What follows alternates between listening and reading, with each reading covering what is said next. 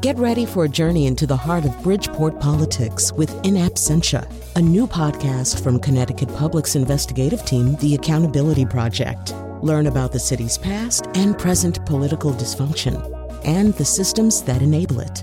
Tune in wherever you get your podcasts. Funding provided by Gregory Melville and Susan Fox and Kathleen Bromage.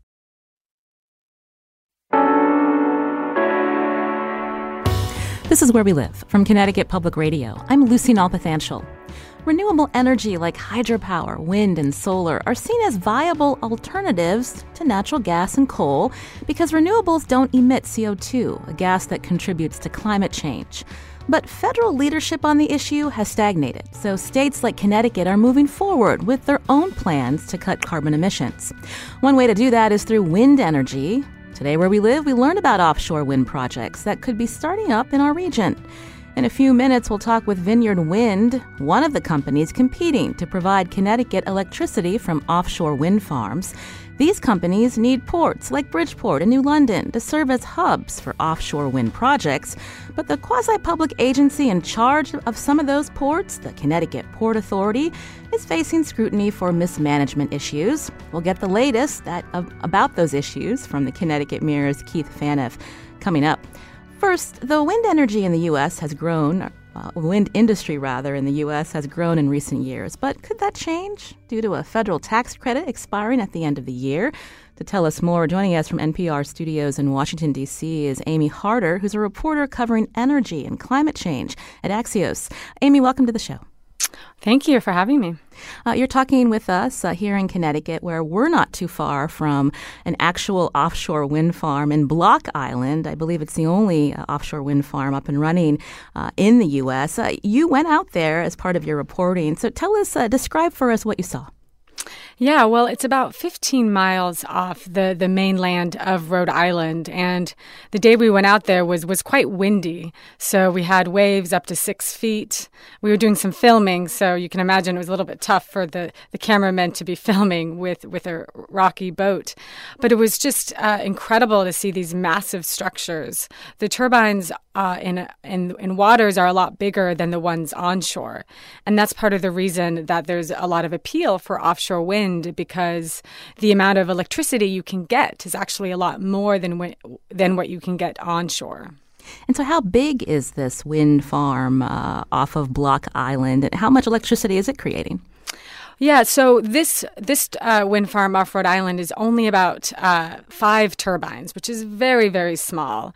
Most of the other projects are something like a hundred turbines, mm.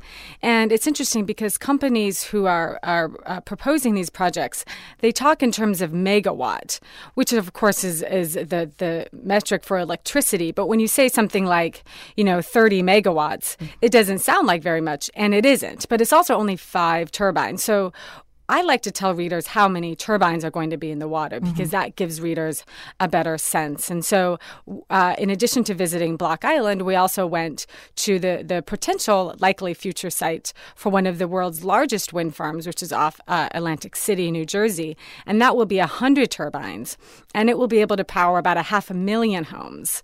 And so, the projects uh, in the pipeline now, including ones in Connecticut, are really just a magnitude order larger. And so, I think obviously as the projects grow, so does the opposition and concern. Uh, you mentioned uh, these turbines that are offshore are much larger than what we might have seen maybe onshore uh, at the Cape or maybe in western Massachusetts. Uh, so explain uh, for our listeners, you know, why there's such interest in offshore wind. You mentioned that it's definitely a more windy out there, but uh, when we think about turbines in our backyards, that's not something everybody wants to see. Right. So I would say there's two main advantages for offshore wind over onshore wind. And so one advantage advantage I already mentioned was the fact that you can get more electricity more frequently offshore because it's windier.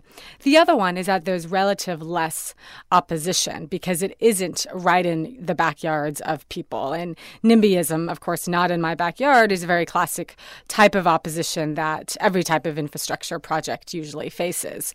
However, as I know we'll uh, get into, you know, there is still a lot of opposition to some of these projects, and that's both from other users in the ocean such as fisheries, and then also people who have homes along the shoreline and are concerned about the cable that will need to be installed to move the electricity, you know, 15 or so miles offshore onto the land in order to connect to the electricity grid. And those cables are buried, but it's nonetheless still a disruption for people.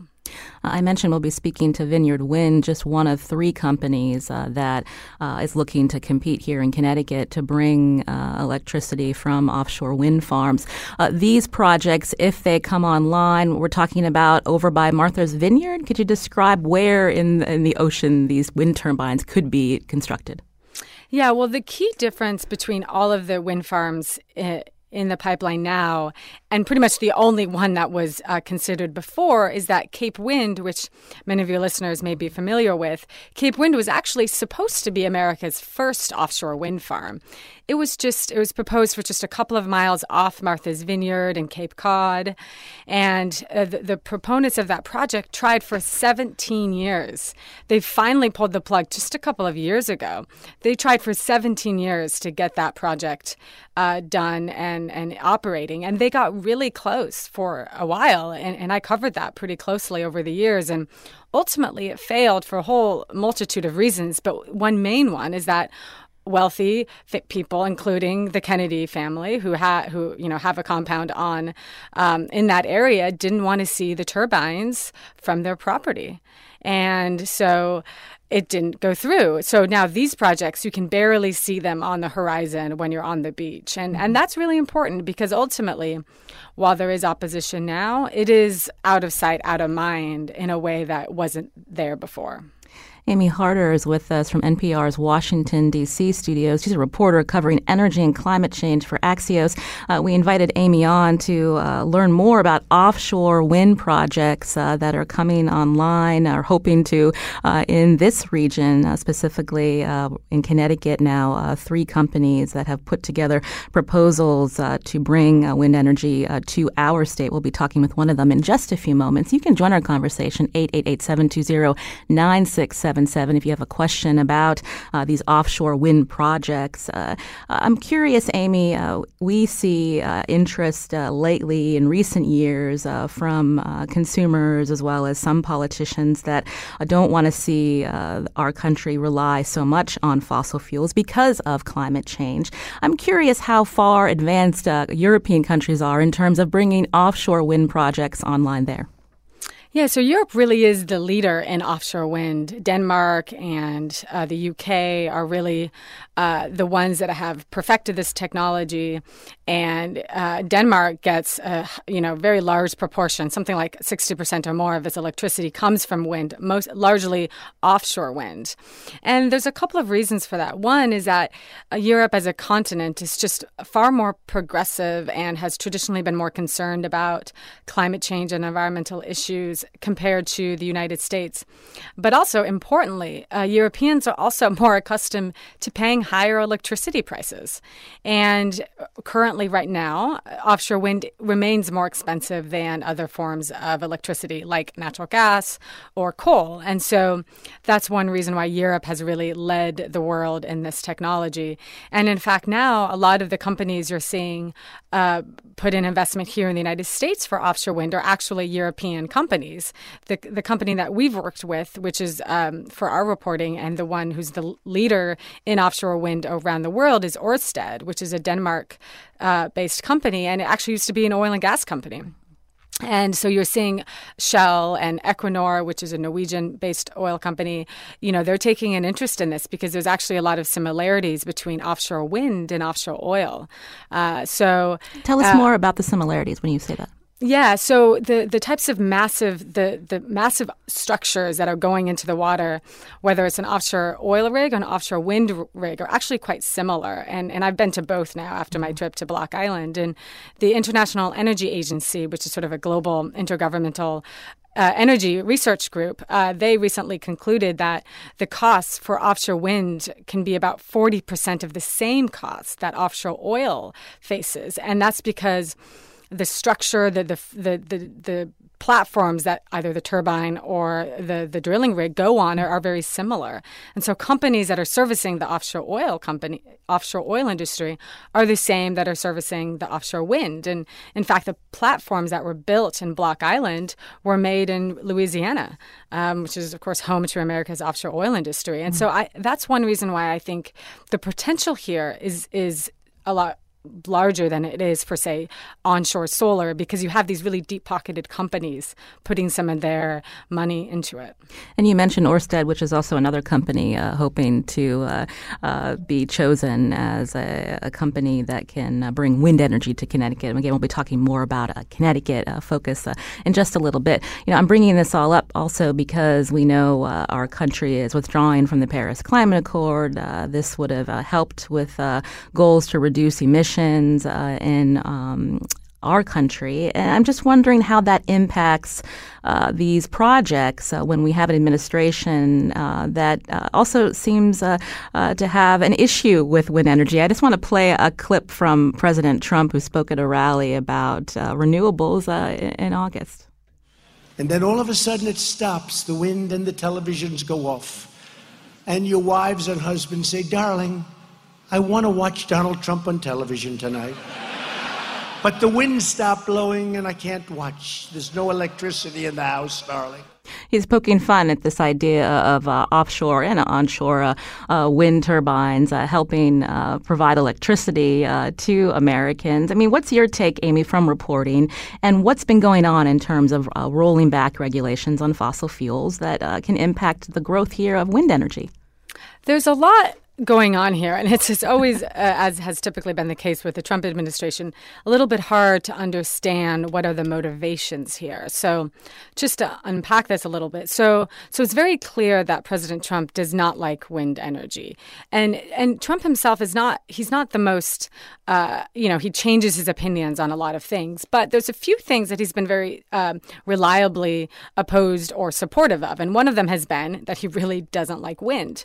And my sources I talked to say one uh, obvious reason for that is he was uh, fighting an offshore wind farm that was, in his words, obstructing the views of his golf one of his golf courses in Scotland. Uh, that actually recently uh, just got decided in a court there, and, and he lost that battle. So there's just sort of some NIMBYism there that is a legacy issue that I think is informing the president's views. However, I think uh, President Trump's hatred for wind so far doesn't seem to be actually impacting all of these mm-hmm. offshore wind projects, which seems odd because I think if he if he was if he cared enough to learn about this, I think it would be a net negative for all of these companies. I don't think there's any way that Trump could learn that oh, look at what my administration is doing to help all these offshore wind projects and support them. He would almost certainly oppose them and try to to you know slow down the process as president if that was something he cared enough about. I I can't tell at this point in time if he does. Now, to your other point about fossil fuels, now of course this has been the core of this administration's agenda is is reviving the coal industry, which uh, they have not succeeded in doing, and just bring and repealing all of the regulations that the Obama administration had issued. And so that's where the president's political energy has gone, and so that's why the offshore wind issues are sort of bubbling uh, beneath his radar, and for now have avoided the spotlight, which again, as I say, is actually probably good for the industry, given the, the, the, the history that Trump has with offshore wind. And as far as the Paris Climate Agreement goes, I certainly think you know, and to be clear, of course, it is moving forward just without the United States involvement. I think the U.S. involvement in that obviously would have been an overall positive step and positive boost for offshore wind, but it's not a make or break uh, issue. I think more eminent and tangible uh, issues, such as the uh, investment tax credit that is expiring at the end of the year and may be uh, renewed in Congress, those types of things have a much more uh, tangible impact on these companies' bottom lines. And so that's something that I think these companies are watching more closely. You mentioned that tax credit that's set to expire. So uh, tell us uh, in recent years uh, how much uh, that incentive has driven uh, these uh, companies to invest in wind energy. Yeah, it's been critical, and I think that you know would be a great question for um, the head of Vineyard Wind to talk about as well, because I know some of their projects, in particular the uh, one in Massachusetts, which is the, the, the focus of a government delay at the moment is really depending upon that tax credit. And again, these tax credits are important because it, they help lower the cost of electricity. In the United States, the cost of electricity is just less than what it is in Europe. So these incentives are really important. Now, this is pretty normal for any sort of new energy technology to get government incentives onshore wind and solar have had still continue in fact to have these tax incentives for them. The proponents of on um, of wind and solar like to say that fracking, you know, the controversial natural gas and oil extraction technique also had government support before it really took off. So um, this is pretty normal. And I tend to think there's probably greater than not odds that Congress will extend this tax credit because there's greater awareness and concern for climate change. Yet there's really no policy on the table for Republicans and Democrats to support in in the name of climate change other than these tax incentives. So for that reason, I do think it's somewhat likely uh, that it will sort of squeak through at the end of the year. Uh, you mentioned uh, giving up some context on what's happening on the federal level. Uh, meanwhile, you have states like Connecticut uh, that are doing uh, regional efforts. So, Reggie, the Regional Greenhouse Gas Initiative, uh, a mandatory agreement among northeastern states that we can also reach certain emission reduction targets by certain years. And so that's also driving this investment in wind energy because the federal government's taking one tact and, and states are trying to be proactive and keep keep it moving forward?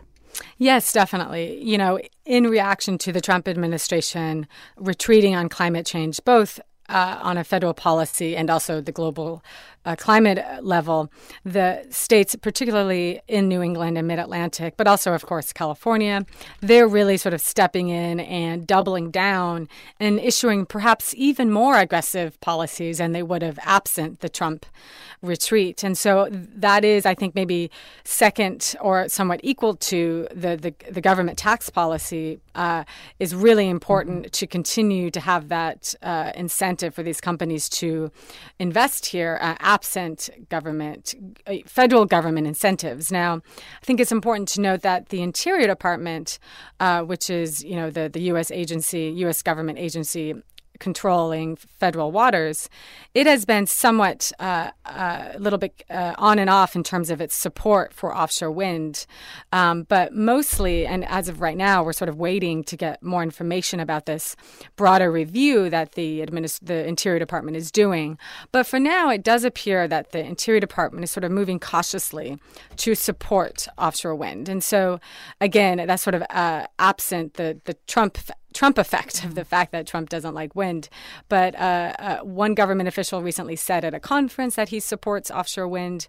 The Interior Secretary himself has been less vocal, but he hasn't been uh, vocally critical either. So it's a little bit like reading tea leaves, but I think for now the industry is trying to be cautiously optimistic that they won't run into the Trump Twitter problem or, you know, more predictable problems, which is things like what Cape Wind ran into in terms of local and political opposition uh, to the project itself. Amy Harder is a reporter covering energy and climate change at Axios. She's joining us here on Where We Live as we learn more about offshore wind projects that can impact our region. Coming up after the break, the CEO of Vineyard Wind will join us. He's leading one of the companies that has responded to Connecticut's request for offshore wind proposals. Do you have a question about how this will impact you? You can join us 888-720-9677 or find us on Facebook and Twitter at Where We Live.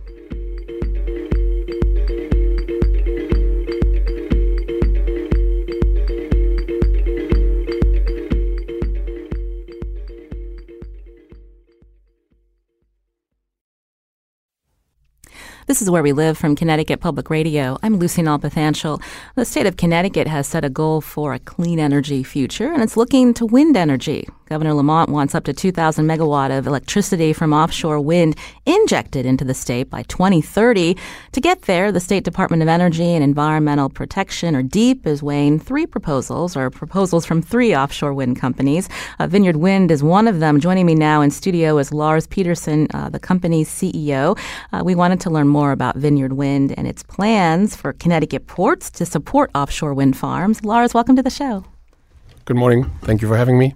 Uh, so uh, you're from Denmark, and that's correct. You've been working uh, in the states. Uh, uh, first off, uh, you had a, a, a big project, a partnership or a proposal that was accepted by the state of Massachusetts that could bring wind energy to impact Massachusetts residents. So, can you update us on, on what's happening there and how that could impact your Connecticut proposals? Yeah, so um, Vineyard Wind uh, won the first large scale uh, offshore wind contract in 2018. Uh, it was put out by the state of Massachusetts, 800 megawatts.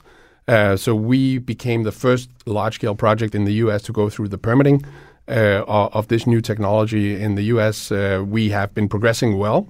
And most recently, given that the industry has actually been growing immensely after we demonstrated with our project that not only could we deliver clean energy, but we could also deliver affordable energy. States up and down the eastern seaboard responded. So the industry grew from basically our project, 800 megawatt, mm-hmm. what is now into two, uh, 25,000 megawatts. And the federal government has decided that before they will approve the first project, which was our project, they want to do a more programmatic review of all offshore wind farms planned up and down the eastern seaboard. So right now we are waiting for the final federal approval. We have more or less all our state and local permits in hand. Um, how does this uh, uh, this tax credit that's expiring impact uh, uh your bottom line, but also uh, what your, your company promised Massachusetts in terms of delivering uh, super cheap energy? It's it's clear that the tax credits are part of the commercial proposal. when the federal government introduces a delay, there are mechanisms in the tax code that allows you to delay some of the tax credits, and we're in in constant dialogue with Treasury on on how to handle this. We we keep to be uh, we we continue to be very very confident that we will deliver the first large scale project, and we're basically waiting for the approval to move forward. And so uh, you have leased uh, federal waters to build again this massive offshore wind farm off the coast of, of New, New England near Martha's Vineyard. Uh, and so I'm just curious again if you could describe for our listeners in terms of megawatts that we're talking about, how does that impact a Connecticut resident in terms of, of their electricity and their electricity bill? Will it impact them? We think it will uh, impact in a positive way. So uh, our project in Massachusetts is actually deemed to save ratepayers 1.6 billion uh, dollars over the lifetime, compared to the cheapest alternative that the states would uh, the state would otherwise have had. Um, as was described earlier on in your segment, the reason why we're here is basically because the fundamentals are really great for offshore wind. You have strong winds at sea, you have constant winds at sea, you have the peak production when the system needs it during the winter time. So you can create cheap and affordable uh, uh, clean energy. And while doing that, you can create an industry that creates jobs uh, during construction, but also during the 30 years where the uh, projects have to be serviced. So it's a job creation, it's a clean and affordable energy we believe that we can demonstrate that to Connecticut as well, that we can deliver clean and affordable energy. Mm. Uh, Amy Harder is also with us from NPR's Washington studio. Uh, again, a reporter covering energy and climate change at Axios. Uh, Amy, what are some other considerations uh, that the federal government, uh, with their evaluation and assessment, but also uh, states like Connecticut, should be thinking about in terms of if and when these wind turbines go up in the ocean? What are some of the impacts that people be considering?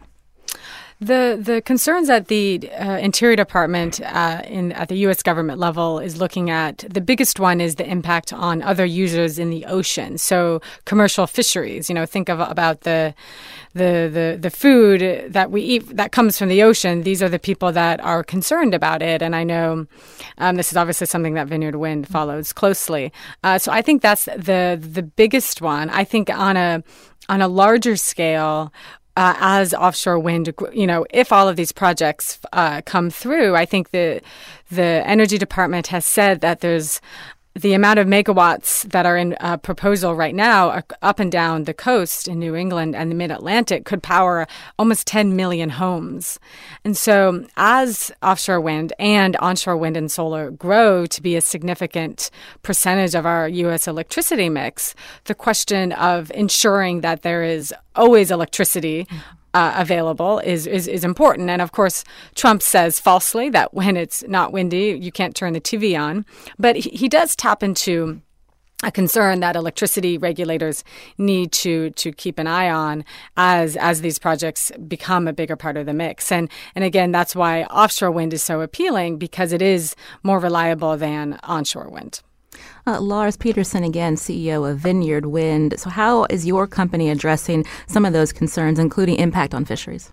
Yeah, I think it's um, it's a good and relevant question. Of course, if you've have had unimpeded access to the ocean for centuries, uh, you are nervous if there's a new industry coming that want to uh, co-share the ocean with you. I think we did already in our first proposal try to propose a way of orienting and spacing the turbines that would allow for commercial fishing to coexist. Uh, it's also clear that uh, we, we're not always in agreement with the, the commercial fishing industry how wide and which orientation it, it should be uh, uh, laid out at. I think we have responded to some of the concerns. Uh, I think we as an industry have actually responded, and we will soon come out with a proposal that we think uh, will be uh, very responsive to the concerns we have had.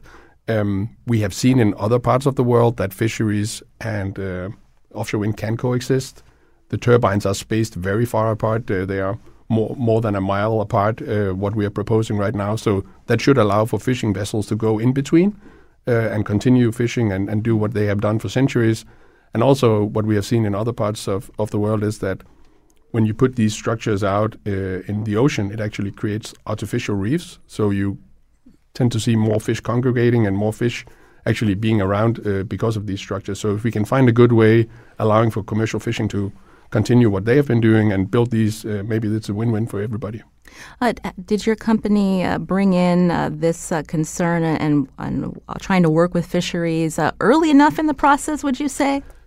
I think with hindsight, you can always do more. I think we were the first project to bring on a, a, a fisheries liaison. So basically, us paying someone in the fishing community to give feedback to us on how we could best design this project. we have just recently named another fisheries liaison for the state of Connecticut as we want to build projects here. Uh, I think with hindsight, we could have done a, a better job. We always had it in mind. Uh, we didn't see eye to eye with everybody on what the best solution is, and we have responded to that so that we can move forward. We we want to be uh, coexisting with uh, commercial fishing. It shouldn't be either offshore wind or commercial fishing. It should be both, and uh, and we we are very confident that we can do that. Again, Lars Pedersen is CEO of Vineyard Wind here on Where We Live as we talk about these offshore wind projects uh, that have been proposed, uh, again, uh, closer to Martha's Vineyard, but again, bringing wind energy to the state of Connecticut. Your company is uh, one of three that uh, has submitted proposals to the state of Connecticut. Uh, there's Constitution Wind, the collaboration between Orsted, which we heard from Amy, another Danish company, and, and Eversource as well, and then Mayflower Wind, which is a collaboration between Shell and another European company, EDP Renewables. So tell us more about your proposal for Connecticut, Lars, and uh, exactly, uh, you know, with the competition for uh, bringing wind energy to our state, uh, the State Department of Envi- Energy and Environmental Protection will soon be announcing uh, uh their uh, choice after a review. Orsted also has a, a partnership or trying to get a partnership in place with the New London State Pier. And so there, there's a lot of um, uh, moving parts, so to speak. And how do you set your proposal apart from these? Thank you. We are uh, super excited to participate in the uh, in the state RFP. I think if you think big picture about the Eastern Seaboard, it is just one of the best places in the world to build offshore wind, and that means that we can build quite a lot of it without uh, creating, you know, NIMBYism that you can see it. We think we can uh, coexist uh, well with commercial uh, fishing. And given that these projects are, they end up with mm-hmm. a wind turbine. That's the visible thing you can see. But before you get there, it's actually a massive marine construction project. So while we build these projects, we will create a lot of jobs mm-hmm. in the states and in the in and around the ports that we'll be using. So we have named our uh, five proposals. We have responded with five different proposals. Park City Wind we want to be centered in and around Bridgeport. Uh, we want to uh, revitalize under, underutilized the waterfronts to construction harbors and long-term service facilities. And we do that because if we, when we see this industry growing up and down the eastern seaboard, one of the things that are in short supply are ports. Mm-hmm. But more notably, ports that don't sit behind bridges. The way you build these projects is that you have basically a floating crane, a floating crane that has long legs that it can lift to the seabed and lift the crane out of the water. Uh, and in order to get those uh, crane vessels into uh, a port, you need a port that doesn't sit behind bridges, and there are very few of those on the eastern seaboard actually. So when we look at this business opportunity for us up and down the eastern seaboard, we can see that we need to develop 10 ports. We have maybe four or five uh, right now, and Connecticut is actually very fortunate that they, they have two of those sites. They have New London, mm-hmm and Bridgeport, we want to transform that into uh, the next uh, offshore wind port that we can use for these projects, but also for other projects. So, um, your choice in Bridgeport does that have to do with Orsted in negotiations with the state to operate New London State Pier? Would you have any uh, ability to operate out of there if, if the state uh, awards uh, some of uh, you know awards or accepts a proposal from say Orsted and also you? Is that possible? I think it could be possible. I, I think uh, the the answer is not either or. It's actually we need both uh, to continue this industry. And I think for Connecticut, the opportunity is to create jobs as part of the projects that we deliver for Connecticut. But we, as a business, we actually see this as a port facility or a region that we can use for projects that we're bidding into New York or to Massachusetts because we're on short supply of these uh, ports. So for Connecticut, going first, going big and uh, trying to plant a flag with some of the key infrastructure could mean that jobs would be created as part of the first project, but also as the industry develops. Uh, the day of New London reporting that Orsted uh, and energy company Eversource uh, have sweetened their deal, so to speak, in their bid to supply offshore wind to Connecticut, now promising $100 million to a variety of local agencies and initiatives if chosen by the state. Um, so, how does that impact, again, your proposal? And, you know, what are you doing uh, to entice uh, lawmakers to choose your company?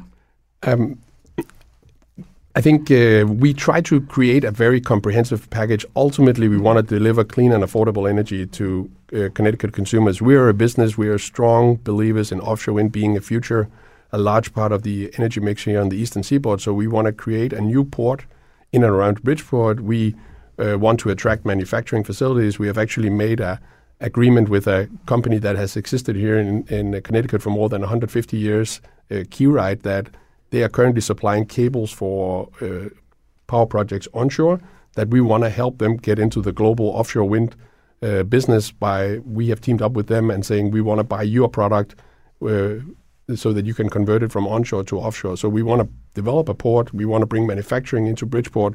We want Kerite to build a new uh, factory, and we want to create our long-term O&M hub, so operation and maintenance out of Bridgeport. So we have that, and then uh, we have also teamed up with unions, uh, guaranteeing that we will be creating uh, well-paying jobs while we are building these projects as well. Uh, Amy Harder is with us as well, reporter covering energy and climate change at Axios. Amy, I'm wondering uh, in your reporting uh, as we talk about this this competitive bid process going on here in Connecticut with these three companies, is that typical um, in terms of you know other projects that are coming online or the possibility along the eastern seaboard? Yes, um, there's been a lot of competition um, for the leases uh, in, in, federal and state waters, and and I understand that there's been even some oil companies that uh, have not won any leases that are trying to to bid on some of these. So I think you see a lot of interest, and I think that's uh, indicative of you know both the the potential here, but also again the crossover between the oil and the, wind industry. I, I asked Bloomberg New Energy Finance to crunch some numbers for me for a story recently, and they found that 30% of the leases in in uh, the U.S. Uh, have some involvement from oil and gas companies, and that's not even including Orsted, which used to be an oil and gas company. Mm-hmm. So, so I really think there's been a lot of interest, and you know, more interest, uh, I would say, than leases for offshore oil, um, and I think that's just indicative of you know where um, the industry writ large is going, and you know, dynamics in the oil industry as well. Uh, so, so it's certainly been interesting. Something that I will continue to watch to see if if the leasing continues to be really competitive, even as there's this sort of um, you know you want to call it a hiccup or a speed bump or, or a big obstacle in terms of this review the Interior Department mm-hmm. is pursuing. Uh, Lars. Yeah, I, I, just wanted to add that I, I think it is important to um, understand that this has grown to be a huge business opportunity, a huge industry uh, coming off the ground on the eastern seaboard right now with 25,000 megawatts. Mm. It's $100 billion that is going to be invested up and down the eastern seaboard in the next 10 years. It is going to create thousands and thousands of jobs. Our projects that we are proposing for Connecticut, it's $1.6 billion in economic activity, 12,000 jobs.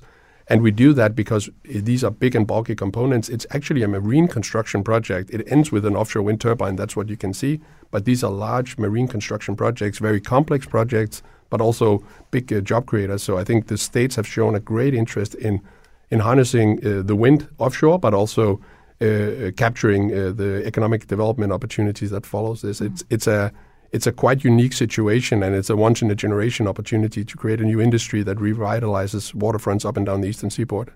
Is it frustrating uh, to see our federal uh, federal government uh, here in the United States uh, uh, taking their time uh, when we've already heard that European nations are ahead of the, the, the curve in terms of bringing renewables to people? I think long term for us, it's important that the federal government has a predictable process and that we can we know what the parameters are to successfully go through permitting. Um, we would, of course, have hoped that we hadn't had this delay. It impacts our projects, the first one, but we think that we will uh, um, uh, find a way through this that, so that we can have a predictable uh, way of going through the permitting process and also a predict- predictable way for other ocean users to see this industry developing so we don't have to repeat uh, the same discussions uh, project by project, but that we have an industry wide solution. So long term, we are extremely bullish on the potential for offshore wind. We want to be part of this industry growing here. A predictable uh, federal uh, process is part of it. We are happy that there's a large scale review, and we look forward to concluding uh, that review and moving forward with the individual projects. And then, just to clarify again, uh, these delays uh, that are that you face, your company faces. You know, again, how does that impact the uh, the cheap rates that you promised uh, in these proposals uh, that could that Connecticut residents may see? So that, that wouldn't change anything. When we submitted our bids for Connecticut, we were well aware of, of the current delays for the first project. So we built that into our plans and our prices. So nothing would change uh, um, um in, in, in that proposal.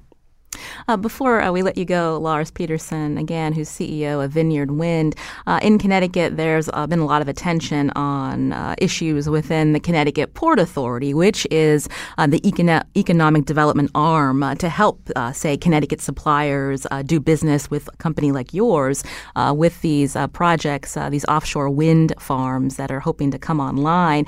what is your take on the mismanagement that has been widely reported? And how does that impact the way that you hope to do business with, with say, some of these local companies uh, if you get uh, a proposal accepted in Bridgeport?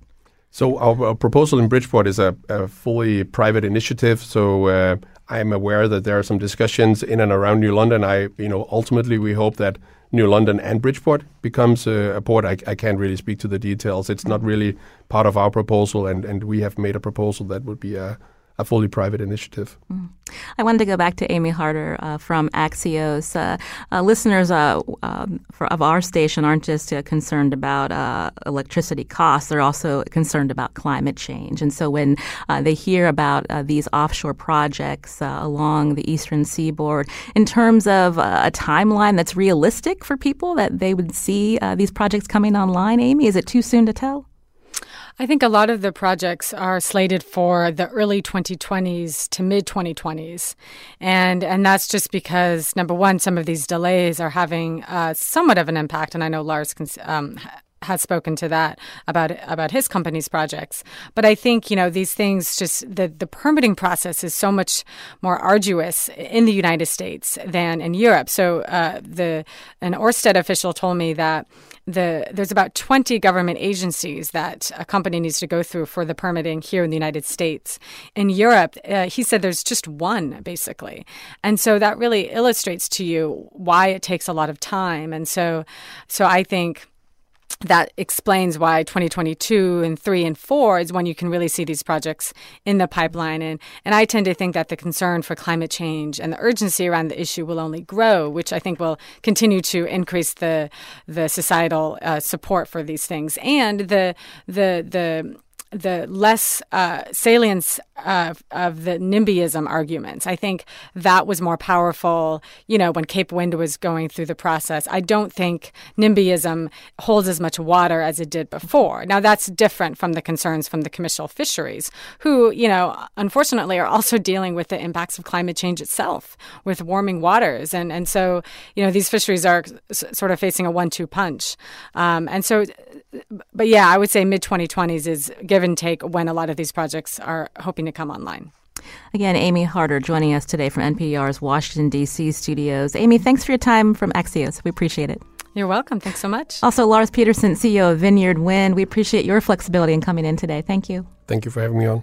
This is Where We Live from Connecticut Public Radio. I'm Lucy Nalpathanchil. After the break, Connecticut Mirror's Keith Phaneuf joins us to bring us up to date on the issues I mentioned at the Connecticut Port Authority. You can join us too. Find us on Facebook and Twitter at Where We Live.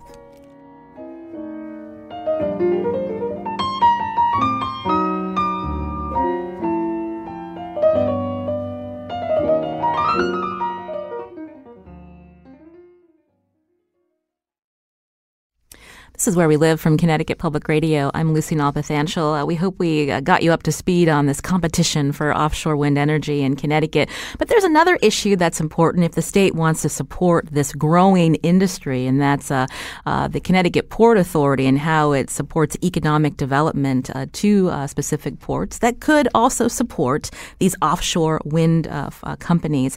Joining us now to tell us more about what's been going on with the Connecticut Port Authority is Keith Phaneuf in studio with me. You know know him well, reporter for the Connecticut Mirror. Keith, welcome back. Thanks for having me. So let's talk about the Connecticut Port Authority, uh, one uh, of several quasi-public agencies in the state. Uh, when was it created, and you know, talk more about its purpose. Sure. Well, it was it was created approximately five years ago, um, and Connecticut has always sort of had this. Um, chip on its shoulder about its deep water ports, the thought that we haven't done enough with the economic development potential for New London and New Haven and Bridgeport. Um, so, and, and, Connecticut has had success with the Connecticut Airport Authority in expanding the role of Bradley and other airports. So that's the goal here mm-hmm. to get a group that's going to do everything they can to um, market the region and help work with uh, businesses and other groups who are looking to do things uh, in Long Island Sound, around Long Island Sound. Um, so uh, it's it's it's a it's um, a group that, that there were a lot of expectations tied to. Uh, so I mentioned earlier, uh, Ørsted and Eversource is one of the companies uh, that's actually in negotiations with uh, the state, I believe, to uh, take over operations or to work out of the New London State Pier. So that would be an example of the port authorities involved in those negotiations. Right. The I always still want to say DEP, but yeah. there's, there's, an extra E now. The Department of Energy and Environmental Protection um, basically invited companies to put out RFPs for wind generation facilities this summer. And as you talked about earlier in the show, you had proposals. There's one that would be about 65 miles offshore from New London. There would be others also, um, one off uh, shore off Bridgeport. Um, and it would mean not just wind generation, but there would be business in the area, whether it's assembling these, um, doing other type of support services on them. So they're um, uh, an economic development um, driver, a magnet. Mm-hmm. And so, what's been going on in recent months related to um, mismanagement at the Connecticut Port Authority? Yeah, well, that's that's the other thing is that when you're when you're trying to generate excitement around, I mean, state government never likes a public black eye. Period. I mean, they're just not fun. Uh, and then when you're trying to generate excitement around something, it's definitely you know it it throws water on on the fire. And in this case. Um, things were coming out this summer uh, that the authority had been spending somewhat liberally. There were reports that the uh, the former chairwoman of the authority had um, used authority funds to purchase. Uh, they they purchased uh, photos, professional photos of the uh, chairwoman's daughter, and they were hung in the uh, taken by the chairwoman's daughter, and they were hung in the authority offices. Um, the state auditors found a lot of uh, fine dining and money spent in some cases on hotel stays that didn't make sense. The authority has offices in Old Saybrook, and they stayed. Some officials stayed at an expensive hotel in Mystic for a meeting in Darien. And if you're doing this map in your head, they, you know, the, the they, they, not everything lines up. Yeah. Uh, just to be more specific, so uh, auditors finding uh, almost two thousand dollars spent on alcohol, five hundred plus on restaurant charges during hotel stays, three thousand dollars on photographs by the gen- then chairwoman's daughter. Um, we did reach out uh, to DECD, David Kooris, who's now the interim chairperson right. of the Connecticut Port Authority, and he writes, "Nothing in the audit came as a surprise to us, and now they're working on policies, procedures, controls." Uh, quote, to mitigate the risk of issues occurring at the Connecticut Port Authority in the future. You know, this brings a, uh, the question to many uh, is that, you know, why does this have to happen to start that there are not uh, uh, shouldn't these le- leaders of uh, these agencies be following certain ethics to not have to have this black eye to then right. cause change to be made well lucy you you you might have been channeling Governor Lamont there because he was saying, "Don't say that." why did why did this have to happen? Because let's just point something out. He inherited this problem. Mm. Okay, Governor Lamont took office in January. All of this had uh, all, all, these appointments all had been up and running um, under prior legislatures and pri- the, the prior administration of Governor Malloy. So he comes in in January, and his folks start to hear these same rumblings, and they're looking into it. So they tried to move even before this last report from the state auditors. Like you pointed out, the governor put in his deputy DECD commissioner, David Kooris, to basically go in and ride herd over this. Um, he's assigned staff from his budget office, from Connecticut Innovations, which is our quasi public mm-hmm. economic development arm. They're going in trying to rewrite policies and make sure that businesses looking to develop in our ports think that we have our act together. So I'm sure he was saying, why does this have to be going on now? But you also raise an, another point, which is legislators are also saying, what if this is going on with other quasi publics? We don't know that it is. I don't want to, you know, speculate. Or what if there's a flaw in the way we get these off the ground? Maybe we need to take this all the way back to formula just to make sure the problem is not more widespread. I was thinking back to uh, when there was conversation about whether there should be a, a toll authority uh, implemented if tolls ever come to the state of Connecticut. Uh, no wonder people are concerned about uh, these quasi publics coming online uh, when there are issues like this, Keith. Yeah, because there also is a there's a myth about quasi public. Uh, I, I, was. Um, talking with some of your staff yesterday, I said being quasi public is kind of like being quasi pregnant. It's really not possible. These are still public entities. They're created by the state legislature. The legislature doesn't give birth to private entities. They created them, mm-hmm. they can take them away. We call them quasi public because they look like they're part public and they're part private. They have aspects that are similar to mm-hmm. private entities, but they're absolutely accountable to the taxpayers of the state of Connecticut. That's why these black eyes are so mm-hmm. Embarrassing. Uh, you have a story in the Mirror this morning. Is it time to move on? Uh, should the uh, should lawmakers in the General Assembly continue to ask for public hearings on this? Well, and particularly legislators from the shoreline, from southeastern Connecticut, from both parties. And people thought, well, initially the calls were coming from the Republicans, and some people thought maybe there was partisan politics at play. Uh, prominent Democrats from southeastern Connecticut, like Senator Cathy Osten, Representative Christine Conley from Groton, um, they're saying, no, we need to pull this apart. And the, the, the legislative committee that would have jurisdiction, the Transportation Committee, uh, one of the two co chairs, Roland Lemar from uh, New Haven, has said, we really need one more public hearing. This is not about beating a dead horse. This is, we'd like to sit down, talk to the auditors. I mean, even when you're looking at a state audit, that's a summary of everything they found. it's not because the auditors are hiding anything. They have uh, enormous amounts of supporting documentation that are, are, are also there that just don't all go into the final audit. I, I think they want to. I think they definitely want to sit down and, and break things down with them and, and have a more candid discussion about just how severe the problem was. Mm. Well, I want to thank Keith Phaneuf for coming in uh, to provide uh, more t- context on this story that has received uh, headlines in recent months. Again, mismanagement at the Connecticut Port Authority. The state says uh, they are making changes uh, as we speak. Uh, I'd love to have you back on, Keith, to see what comes com- comes out of all of this, and of course when the session starts too. I'm Lucy Nalpathanchil. Today's show produced by Carmen Baskauf. Thanks to our technical producer Kyone Wolf. you can learn more about the show. Just download Where We Live on your favorite favorite podcast app. Have a great weekend.